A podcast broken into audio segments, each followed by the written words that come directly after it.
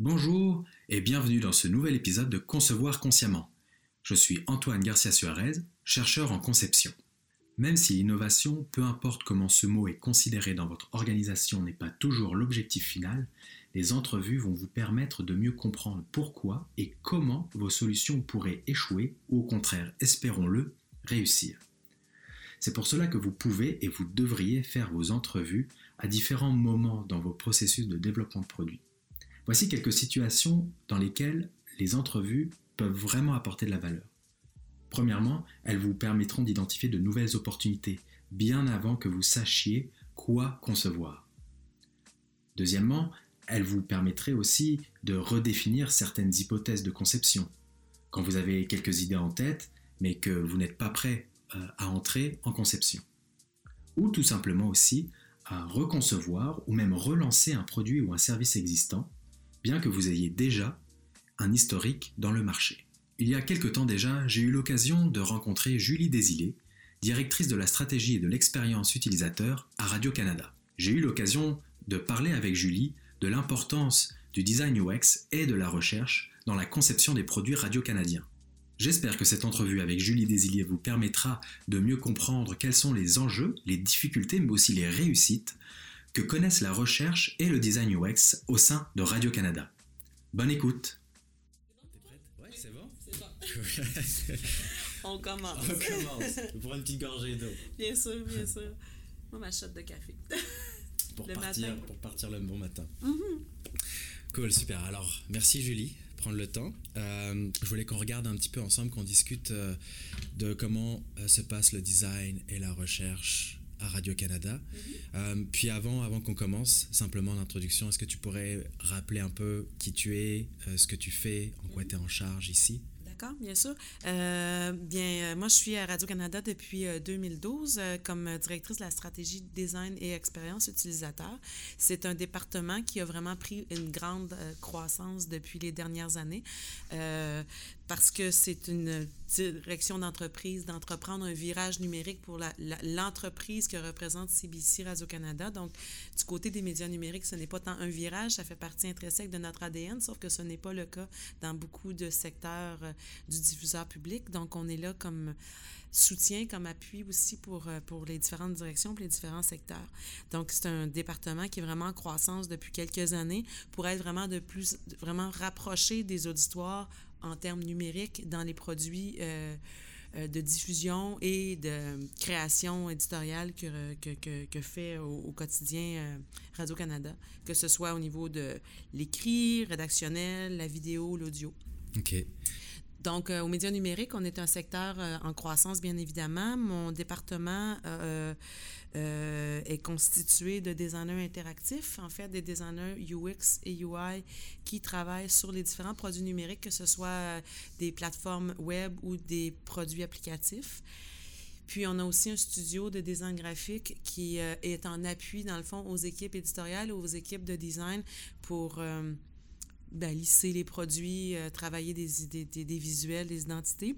Et puis, on a aussi la cellule RAD qui est sous les médias numériques aussi, euh, qui est un, en fait un, un un, laboratoire de journalisme où on crée vraiment beaucoup de choses. Il y a vraiment de l'innovation qui se fait de ce côté-là au niveau éditorial, mais aussi de, des manières d'engager euh, les auditoires euh, de manière plus, euh, plus importante avec Radio-Canada. Ok.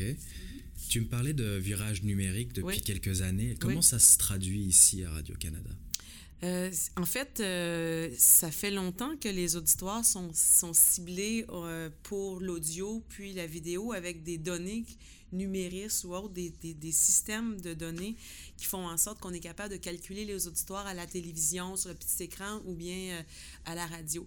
Maintenant, c'est ce genre de choses-là qui n'est pas intégré complètement au niveau des, des produits numériques, puis on n'est pas les seuls là-dedans. là. C'est vraiment la- la- le marché est pas tout à fait là pour prendre le pouls vraiment des auditoires.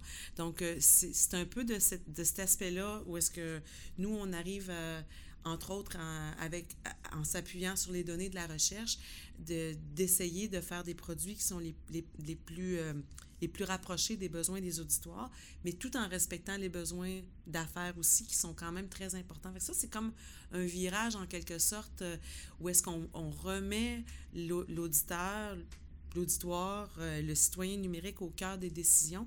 Puis c'est le plus grand aspect, je dirais, de la transformation numérique, de prendre des décisions qui sont basées sur des besoins utilisateurs et non pas seulement sur les besoins d'affaires. Alors tu parlais d'intégrer les, les, besoins de l'auditoire mm-hmm. aux besoins de l'organisation. Comment se fait le trait d'union? Est-ce que tu aurais un exemple?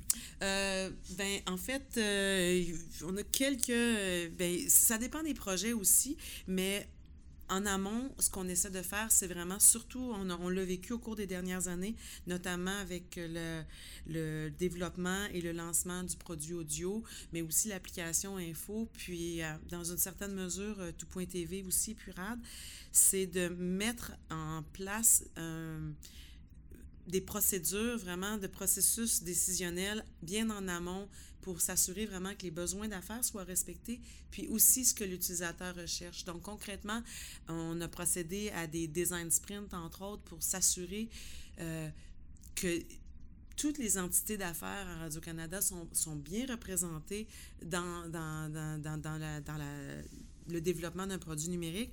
Puis après, une fois qu'on on a vraiment procéder à un design sprint sur cinq jours euh, de la manière traditionnelle, mais c'est pas ça qu'on voit quand même partout euh, dans les entreprises. Mais nous, on s'est approprié ça depuis les trois dernières années. Puis à partir des design sprints, on arrive rapidement, rapidement à des prototypes même, dans la même semaine qu'on peut tester avec des utilisateurs pour s'assurer que le besoin d'affaires qu'on été capable de cibler avec un design sprint, puis même je dirais en amont avec un design euh ben, pas un design thinking, mais euh, c'est un design framing plutôt avec les, les têtes dirigeantes des différents secteurs, s'assurer que tout, tout, est, tout est cohérent, dans le fond. Puis une fois qu'on a fait du prototypage, puis qu'on a testé ben là, on va tomber dans des processus où est-ce qu'on un peu plus complexes, où est-ce qu'on va commencer à raffiner les idées, euh, faire du back and forth au niveau de l'idéation, puis des, des, des, le ciblage des hypothèses, parce qu'en cinq jours, on design sprint, bien entendu, on fait pas le, le, le, travail général de développement de produits, mais après, on va aller soit par des sondages, soit par des tests guérilla, vraiment de cibler un petit peu plus précisément les, fonctionnalités, l'ordonnancement hiérarchique de l'information, ce genre de choses-là. Je ne dis pas qu'on le fait de façon systématique sur tous les produits, sauf que c'est l'incarnation qu'on essaie d'avoir ici, de vraiment la conscientisation à cette étape très importante du processus. Hmm. Cette conscientisation-là, comment est-ce Prenons l'exemple d'un design sprint. Vous avez fait le prototype, vous l'avez testé. Mhm. Comment a réagi après les équipes produits? Tu parlais de, designers, que tu avais une équipe de produits web et d'applications. Comment réagissent ensuite sur le plus long, terme, par rapport aux résultats que vous avez tirés des tests, des sondages ou des tests guérilla que vous avez faits? Je dirais que c'est une base qui est vraiment assez solide parce que ça nous permet de revenir toujours à cette base-là quand dans un, dans un processus où au cours d'un processus de développement, il y a toujours des remises en question qui, qui reviennent.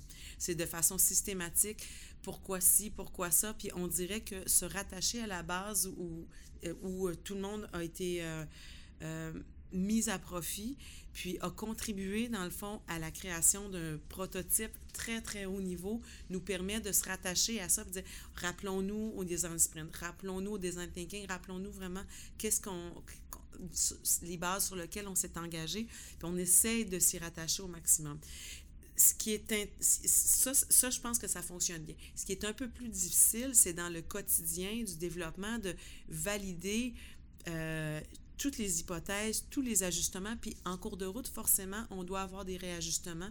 Euh, les équipes de développement nous permettent pas peut-être de développer une fonctionnalité ou d'arriver à, à, un constat de problématiques technologiques qui doit, on doit s'ajuster.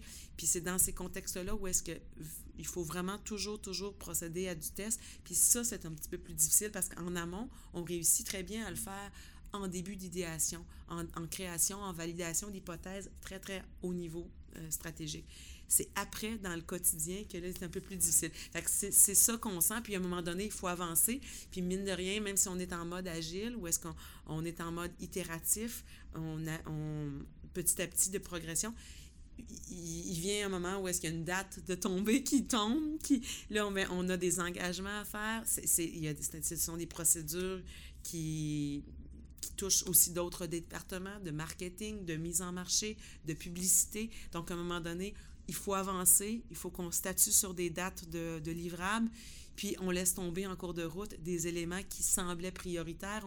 C'est tout un processus de priorisation, dépriorisation pour arriver à un produit qui est en mode MVP au départ, puis qu'on va continuer à builder ou à faire croître, à grossir, à adapter, à, optimiser une fois le, livrable fait. Je, je, ferai un parallèle quasiment avec... Euh, euh, euh, c'est un peu bête, là, mais un accouchement, c'est comme ça un peu. Dans le fond, la création d'un enfant, il y a un processus en amont qui dure pendant neuf mois. Puis une fois qu'on a accouché, ben, c'est le début d'une vie qui mm. commence. Puis c'est là qui c'est là que, dans le fond, tu, pars avec un MVP, ton bébé, il est en chair et en os, il y a tout ce, qui lui, tout ce que ça lui prend pour être viable. Maintenant, il s'agit de le faire croître là-dedans avec des valeurs, avec un engagement, avec des processus. Puis c'est c'est tout cet aspect-là qui est, qui, est, fabuleux, mais qui est très demandant aussi. Puis là, il faut continuer à garder le focus sur, euh, sur, euh, sur les besoins des utilisateurs là-dedans, puis les besoins d'affaires qui continuent à croître puis à grossir après le livrable, dans le fond. Puis c'est vrai que, que l'image de l'accouchement, je, je l'aime assez, parce que dans le fond, tu es vraiment tout ce qui est en amont, tout ce qui est en phase de découverte, en design sprint, tu peux le planifier. Le défi, c'est de pouvoir intégrer la recherche dans des sprints en agilité, qui l'agilité euh, je le rappelle, c'est pouvoir euh, livrer des solutions logicielles, livrer un produit, livrer un service dans des durée de terme bien réduite. Donc en fait, si on reprend l'image de l'accouchement, c'est de dire comment on peut intégrer la recherche comme des échographies. Tout à fait. C'est-à-dire, on a neuf mois. Maintenant, on va faire un check-up. Donc on va faire la première écho, la deuxième écho, on va voir si tout se passe bien. Et puis le défi, c'est de pouvoir trouver l'arrimage, le, le doux balancement entre la recherche et la conception du produit qui est toujours un peu, un peu plus difficile. Exactement. Exactement. Puis lorsqu'on arrive avec le, produit final, ben après, là, c'est un monde de découverte qui commence parce que malgré tous les tests qu'on peut avoir faits ou les suivis qui ont pu être faits de façon régulière, après, c'est lancé dans un univers où est-ce que, malgré le fait qu'on a sondé des utilisateurs, après, il s'agit d'arriver avec la quantité, quantifier comment l'utilisateur exploite ça. Puis il y a toujours des surprises, parfois heureuses, parfois malheureuses, malgré le fait qu'on a on avait des hypothèses, ben, il y a des comportements auxquels on s'attendait qui ne sont pas tout à fait ce qui se passe par la suite. Donc, on doit s'adapter en fonction de ça. Il y a des contraintes technologiques qui arrivent aussi là-dedans. Euh, donc, c'est pas c'est vraiment les débuts d'une aventure. Donc, on, on focus souvent sur euh, un produit final, mais c'est vraiment le parcours pour y arriver qui est important, puis le parcours par la suite qui est tout aussi important pour le faire vivre et pour pas que ça devienne qu'un produit devienne caduque après deux ou trois ans, ce qui est quand même ce qui arrive vraiment de façon assez régulière au niveau des applications. Euh, on en voit qui, euh, qui émergent, puis qu'on n'entend plus parler, mais les produits qui restent là depuis longtemps, euh, Netflix, on n'a qu'à penser aux, au grands vraiment de, de, ce monde, Netflix, Spotify, arrivent à optimiser leurs produits en continu, puis ça, c'est vraiment un travail de, de fond sur de recherche. Oui, parce que la recherche, qu'elle va t'aider, c'est lorsque ton produit est né et qu'il faut continuer à le faire vivre, alors oui, tu vas avoir des informations de la part de tes utilisateurs, mais ce qui est intéressant quand tu continues à, faire de la recherche sur le long terme, c'est que tu vas pouvoir aussi avoir de l'inspiration pour continuer à euh, faire vivre ton produit, à, s'adapter au comportement de tes utilisateurs. Fait que non seulement tu vas les tester, mais tu peux aussi aller utiliser la recherche pour t'inspirer et donner des directions à, euh, euh, à ton équipe de développement, par exemple. Euh, en ce qui concerne, tu me parlais des équipes marketing, tu me parlais d'équipes de mise en marché. Pourrais-tu m'expliquer un peu comment, comment se fait la transition entre les données que vous récoltez dans un pôle design, stratégie UX et ces pôles, ces différents départements qui sont peut-être moins j'allais pas dire familier, parce que le marketing travaille aussi beaucoup en rapport avec l'audience, mais qui n'utilisent pas les données de la même manière. C'est euh, en fait eux-mêmes ont des données qui nous sont très importantes aussi. Donc dans le fond, c'est un partage d'informations puis c'est là où est-ce qu'une entreprise comme la nôtre doit absolument travailler avec tous les départements. Puis je pense qu'on y réussit de belle manière. On a vraiment de beaux, de beaux cas de figure. Je pense à le produit audio, euh, Radio-Canada Audio, l'application qui a été lancée cet automne, mais aussi les Jeux olympiques, pour n'en nommer qu'un autre qui est web et applicatif, puis non seulement qui doit travailler avec des secteurs variés au sein de Radio-Canada, mais également avec CBC, puisque euh, CBC Radio-Canada est diffuseur des, des, Jeux olympiques. On arrive à faire un partage d'informations quand la confiance est là, puis quand les silos sont vraiment battus. Puis je dois vraiment... Euh, reconnaître euh, le, travail colossal que nous avons réussi à faire, puis nous étant l'entreprise au complet pour travailler ensemble. Puis je dirais que les processus euh, mis en place en amont aident énormément à bâtir cette confiance-là. Euh, souvent, les gens sont très frileux quand il s'agit de données, ils savent pas nécessairement dans quel contexte ça va être utilisé. Puis, on a pu voir, on a pu s'adapter sur les, les, besoins des utilisateurs en, partageant les données que nous avions avec les équipes marketing et que marketing nous partage aussi les informations qu'ils ont pu récolter suite à la mise en marché. Les exemples qui me viennent, c'est vraiment avec le produit Radio-Canada Audio où c'est un travail non seulement de, de, produits numériques qui, qui, était nouveau, c'était vraiment la, la fusion de deux applications que nous avions déjà, euh, une application audio musicale, ici musique, puis une, audio, une application de audio parlé, ici première. Puis l'objectif d'affaires était de fusionner euh, une, en une seule application, dans le fond, un produit audio général à Radio-Canada. Et puis, avec cette mise en marché-là, ou en fait ce produit numérique-là que nous lancions, bien, venait aussi un énorme travail de positionnement sur le marché, d'une part, donc c'est vraiment les équipes marketing, communication image de marque, et aussi création euh, éditoriale, parce que qui dit mise en marché dit aussi le produit sans, sans contenu, il est impossible de penser à un nouveau contenant. Donc, il y a eu vraiment eu un amalgame extraordinaire des équipes de création éditoriale pour des nouveaux balados, par exemple, de nouveaux produits musicaux aussi, des listes d'écoute, ce genre de choses. Puis, euh, on peut pas ne pas travailler les, les trois secteurs ensemble pour, pour créer un produit qui réponde aux besoins de l'utilisateur. Je serais portée à dire ça de façon générale. C'est un peu la manière dont, dont, la mise en marché est consciente, dans le fond, des nouveaux produits qui ont été euh, éditoriaux, qui ont été créés teste vraiment euh, les, euh, les goûts des utilisateurs par rapport à ces produits-là. Puis ça nous permet au niveau des produits numériques, de mettre en valeur un peu plus ces, ces, produits-là en fonction des, des, euh, des comportements d'écoute, dans le fond, mm. de nos usagers. Donc, vous avez travaillé à la fois sur euh, les besoins d'affaires sur le, pour rassembler le fond et la forme. Donc, Exactement. la forme, c'était le fusionner deux applications pour créer une nouvelle application. Tout à fait. Et sur le fond, pour travailler sur du nouveau contenu. Euh, quand tu parles de tester les goûts, oui.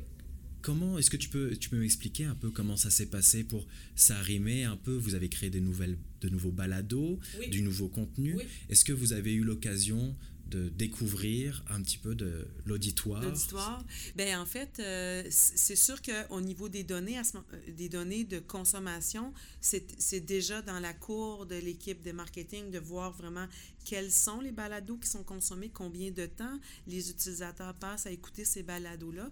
Mais euh, il y a aussi, quand on est en, mode contact avec l'auditoire, ben, on a pu réaliser aussi parce que on a, on a créé des sondages ou un, sondage par la suite.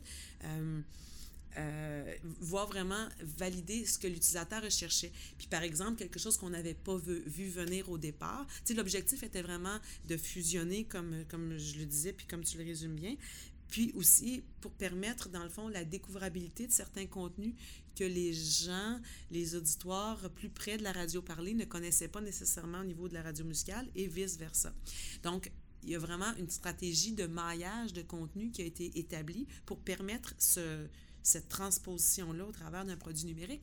Mais ce qu'on n'avait pas vu venir, c'est qu'au quotidien, les utilisateurs qui écoutent la radio parler, par exemple, à la, dans leur... Euh, euh, leur voiture ou ailleurs à la maison, ben, souhaitaient, au travers euh, l'application, retrouver rapidement ce qu'ils ont entendu à la radio au cours de la journée comme un résumé ou bien vraiment trouver rapidement, rapidement, s'ils ont manqué leur émission, de la, retrouver très, très rapidement en, en, accueil, par exemple. Puis ça, ben, la stratégie de développement, de, de, de, de, de découvrabilité n'avait pas mis en lumière cet aspect-là de, de, recherche au niveau des utilisateurs, bien, on a créé rapidement, rapidement un rail éditorial pour entendu à la radio au cours de la journée. Donc, on a pu trouver rapidement les segments euh, percutants au cours de la journée au niveau éditorial qui avaient vraiment une bonne valeur euh, pour l'auditoire. Puis, c'est ce que l'utilisateur nous demandait. Puis, rapidement, on a mis en place cette, ce rail-là qui était oui, la découvrabilité, mais pas nécessairement reliée à l'écoute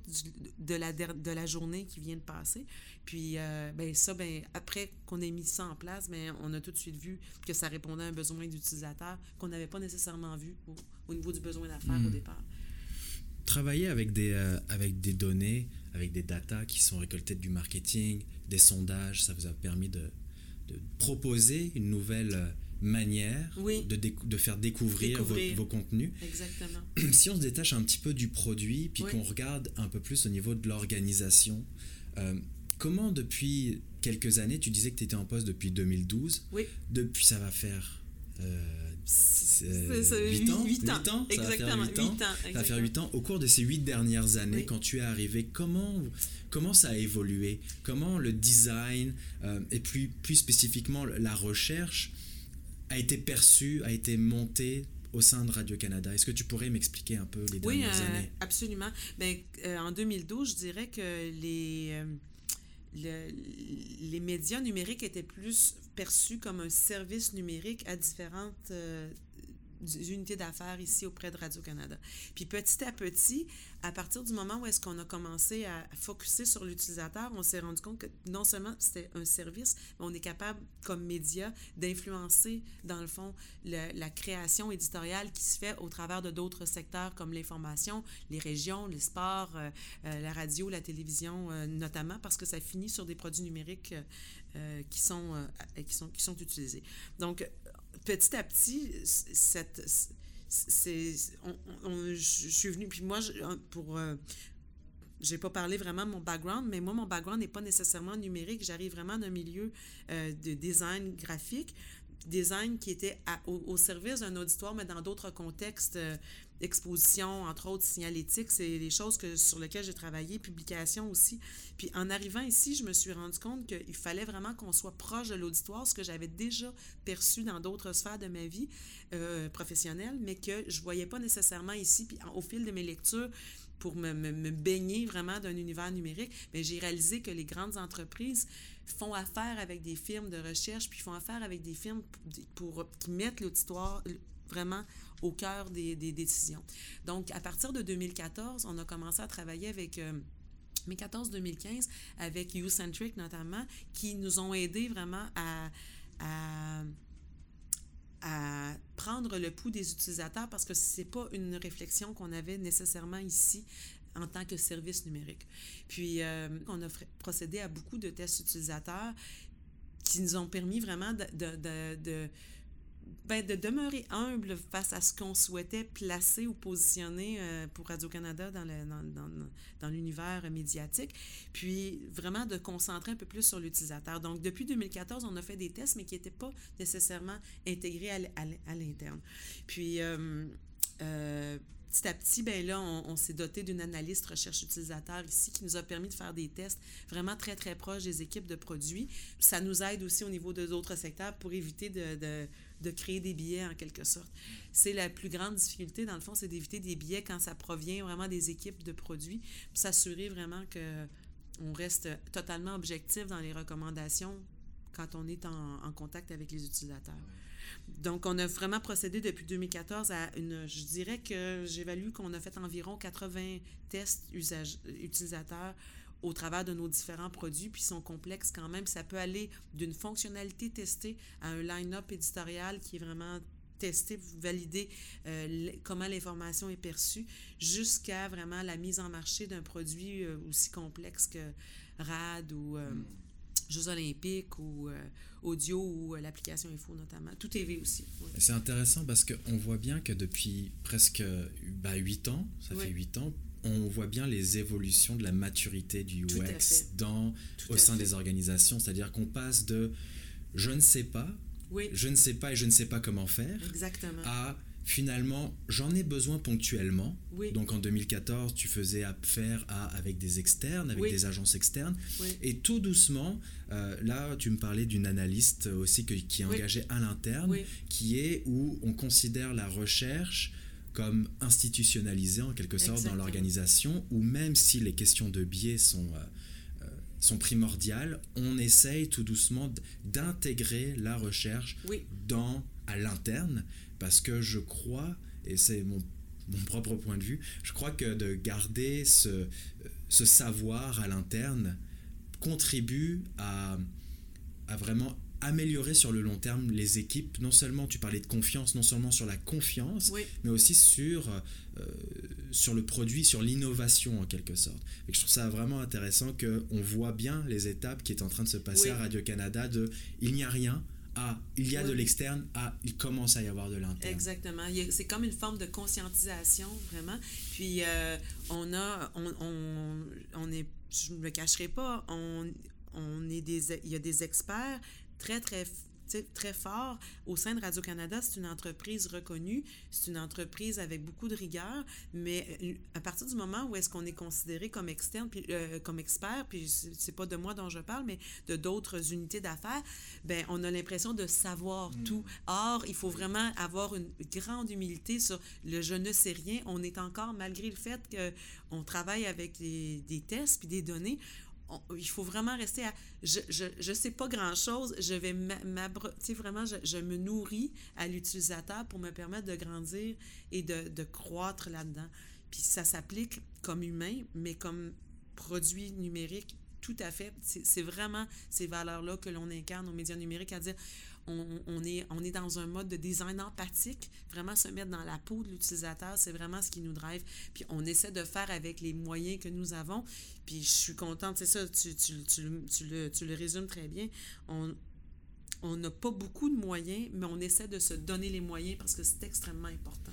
Et je crois que c'est la réalité pour beaucoup d'organisations, petites ou grandes, il y a une conscientisation qui est en train de se passer euh, au niveau du besoin de faire de la recherche, euh, mais je crois que ce qui est le, plus important et à avoir, c'est que les efforts sont mis, et peu importe en fait si on parle de bonne ou de mauvaise recherche, l'intention derrière de l'organisation est d'aller vers l'extérieur euh, sans se positionner en tant qu'expert. Et ça aussi, c'est un mouvement, je trouve, qui est en train de plus en plus apparaître, c'est-à-dire que euh, il y a une certaine naïveté euh, euh, volontaire à se repositionner en disant je ne sais pas et, je veux découvrir sans avoir ce chapeau d'expert, sans être moi je connais. donc c'est vraiment, c'est vraiment, ça se dessine et ça se confirme de, plus en plus. Euh, j'aurais une, encore une question par rapport euh, à l'auditoire. Oui. Tu me parlais évidemment à Radio-Canada, il y a euh, le sport, l'info, la musique, il y a le web, il y a la télé. Quelles, quelles, sont les stratégies qui sont mises en place Alors, sans parler de grandes stratégies, on pourrait peut-être prendre un exemple plus précis pour essayer de décoder un petit peu toute cette audience qui a des besoins différents. Quelqu'un qui est dans le sport, est-ce que vous avez des équipes dédiées au sport Est-ce que ben, pourrais-tu m'expliquer Oui, ben, on a euh, effectivement, euh, on travaille en équipe dédiée. Certaines équipes ont, euh, sont mon Dieu, plus complexe, je dirais, parce que la valeur d'affaires est vraiment plus complexe. Je pense à l'information, par exemple, où, euh, dans le fond, l'ensemble de... C'est par l'information qu'on a le plus grand contact avec nos auditoires. Ce sont les des milliers de pages vues sur notre site web. Ce sont ces auditoires qui, qui consomment également l'application. C'est aussi les auditoires qui nous... Euh, qui sont en point de contact avec nous via les réseaux sociaux. Puis c'est en croissance indéniable. On n'est pas sans, se cacher que Facebook, Instagram, Google, c'est vraiment les points de chute où on va euh, euh, avoir les contacts avec nos auditoires qui vont éventuellement venir sur nos plateformes. Donc effectivement, on est en équipe. Euh, solutions, dans une équipe dédiée. Certaines sont plus grosses que d'autres, bien entendu. Euh, c'est un peu de cette manière-là qu'on euh, est organisé. Mais ta question était plus par, rapport aux auditoires, puis comment on arrive à, être en contact avec les auditoires ou plus nichés. Exactement, avec des niches. Tu me parlais, bon, pour l'information, c'était plus complexe parce que j'imagine que l'auditoire est plus grand. Tout à fait. Même si la complexité n'est pas toujours liée à, au bassin. Mais si, euh, si on se dit que vous avez des plus petites niches. Est-ce que vous arrivez à, aller au contact de ces, euh, de ces personnes qui écoutent? oui, on y arrive, sauf que comme on n'est pas de grosses équipes, on est en, priorisation souvent, puis euh, on est en train de développer un pôle stratégique au sein de l'Organisation des médias numériques. Et puis, ces équipes stratégiques-là, donc on se dote de, de stratégie, stratégistes de produits qui vont... Euh, être en quelque sorte, euh, qui vont en, fait travailler avec les équipes éditoriales plus euh, traditionnelles pour essayer de, de transformer les organisations qui sont vraiment plus, je dirais, conservatrices pour aller chercher des nouveaux éditoires, pour aller chercher de l'engagement. Donc, au travers de nos multiples produits, tu parlais de sport, musique ou euh, info, on n'est pas rendu au même niveau de maturité dans, mm. tout, dans tous ces univers-là. Par contre, puisque ça part de médias numériques, notre, notre, l'aspect de, de, de côté agnostique, ben, ça nous permet de, de, faire des parallèles avec les différents produits et puis pouvoir tirer profit des, des, des, euh, des, des, enseignements que nous recevons d'un produit donné, ben, peut nous aider à faire avancer un autre produit. Euh, l'exemple qui me vient en tête, c'est vraiment euh, RAD, le laboratoire journalistique de Radio-Canada, qui est un produit de l'information, mais qui est vraiment ciblé, niché pour aller chercher les jeunes auditoires qui ne sont pas au rendez-vous du téléjournal à 22h ou à 18h, mais qui consomment leur information de d'autres manières.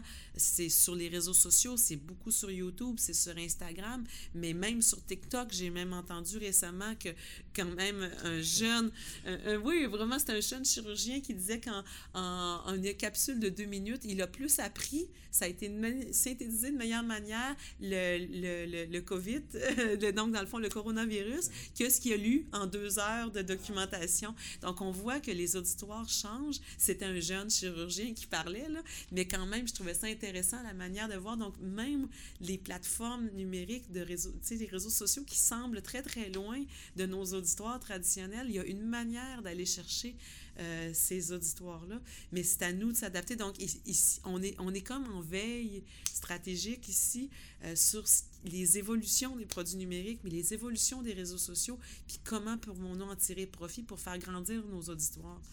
Donc, euh, il y a quelque chose de fascinant là-dedans, puis on, on essaie d'avoir des yeux partout, puis justement d'aider les évolutions des virages numériques des autres directions ou des autres départements pour dire, OK, euh, on souhaite engager différemment nos auditoires. On, cherche à aller, euh, à découvrir comment les jeunes auditoires euh, consomment leur information. Forcément, on est dans une... On est un produit de consommation d'information, mais aussi de divertissement, parce qu'on a quand même des produits de divertissement, la télé notamment et l'audio. Puis comment aller chercher nos auditoires ailleurs, c'est, ce sont des défis qui sont très intéressant. Oui, c'est vrai. Euh, est-ce qu'il y aurait une question que tu aurais aimé que je te pose ou un sujet euh, que tu aimerais parler avant qu'on conclue? Est-ce qu'il y aurait... Euh, une question? Ou, ou, un sujet, quelque chose qu'on que tu aurais aimé parler davantage Parler davantage? Ben, je, je souhaiterais dire surtout que c'est c'est un privilège de travailler dans une organisation qui est aussi complexe qui est capable de mettre les auditoires en, euh, comme priorité vraiment numéro un. Puis d'aller chercher ces auditoires-là, c'est euh, vraiment une, une euh, j'ai encore le mot d'humilité ou leçon d'humilité, mais je trouve ça vraiment très beau de la part d'une organisation qui est capable de se mettre au, au niveau vraiment des auditoires pour être vraiment très, très proche. On a toujours entendu que Radio-Canada était proche de ses citoyens, mais maintenant, c'est cet aspect de proximité numérique-là qui est très importante. Puis euh, on, est, on a le privilège d'avoir des directions qui croient en ça, puis qui font tout pour mettre en œuvre ces éléments-là. Donc, on est...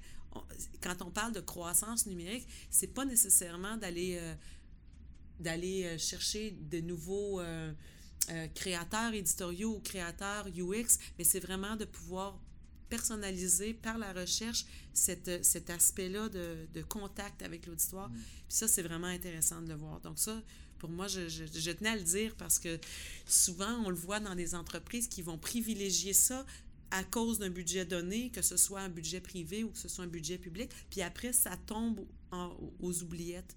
Bien, chez nous, on est dans le mode croissance évolutive, puis il y a une reconnaissance de ce travail-là, donc euh, c'est très intéressant. Puis si euh, de partager euh, la manière dont on travaille à Radio-Canada peut, ouvrir les, yeux de d'autres entités, de d'autres unités d'affaires au Québec, moi, j'en serais vraiment reconnaissante. Je trouverais ça vraiment très intéressant. C'est vrai que l'innovation passe pas toujours par grossir en termes d'équipe, en termes de fonctionnalité, en termes de technologie, Exactement. mais comme tu le dis si bien, de, de se repositionner avec plus d'humilité, de proximité, oui pour recréer du lien un peu avec une audience et un rapport avec les gens qui utilisent nos services ou nos produits. Absolument. Il ne faut pas négliger le fait qu'on est un petit marché au Québec et au Canada en, euh, au Canada en général, mais au Québec en particulier. On est dans un milieu francophone. On se bat contre des géants anglophones. On a besoin de garder notre corps, vraiment, là, euh, ce qui est notre ADN. Euh, c'est vraiment indéniable, sauf qu'on doit s'adapter à où le marché est rendu. On doit vraiment faire preuve d'humilité sur la consommation numérique. Elle est tout le temps en changement continuel. Donc, c'est vraiment très important de rester proche de nos auditoires. Pour conclure, euh, Julie, est-ce que tu aurais une question que tu aurais envie de me poser ou quelque chose? Ou non? Euh, ben, je dirais, j'aimerais savoir si l'entretien le, que nous avons, c'est quelque chose que toi, tu sens quand tu es en contact avec d'autres unités d'autres, d'autres entreprises, qu'elles soient publiques ou, euh, ou privées? C'est une bonne question. Je, je, commence, tu es la première personne à qui je parle. Mais mon objectif, c'est de, de, faire un peu de la recherche sur la recherche. oui. Parce que euh, je constate de plus en plus les particularités de la francophonie mm. par rapport aux, aux, méthodes, aux discours qu'on peut voir dans le milieu anglophone. Euh, et, et, mon objectif, c'est d'essayer de comprendre un peu comment chaque organisation québécoise et même francophone euh, au plus, en plus large aborde la recherche.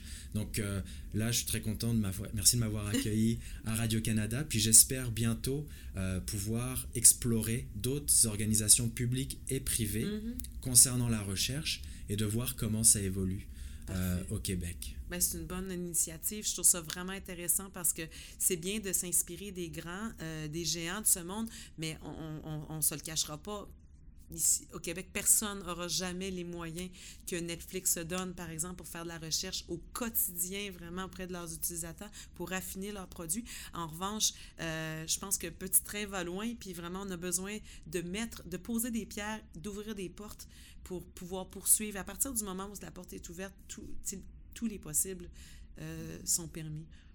Super. Ben, merci. Merci, Julie. Merci, à bientôt. Peut-être qu'on pourra s'en reparler dans un an. Ah oui. Après avoir euh, euh, exploré l'univers euh, québécois. Là, je vais, je vais continuer. J'espère au moins avoir un petit échantillonnage comme le, le qualitatif. Oui. En travail qualitatif, on travaille avec des, un plus petit nombre de participants, donc entre 5 et 10 euh, peut-être entrevues à partir desquelles je vais pouvoir faire un peu, ah dresser un état des lieux. Comme les tests utilisateurs. On n'a pas besoin plus que ça. Exactement. Merci Julie. Merci à toi.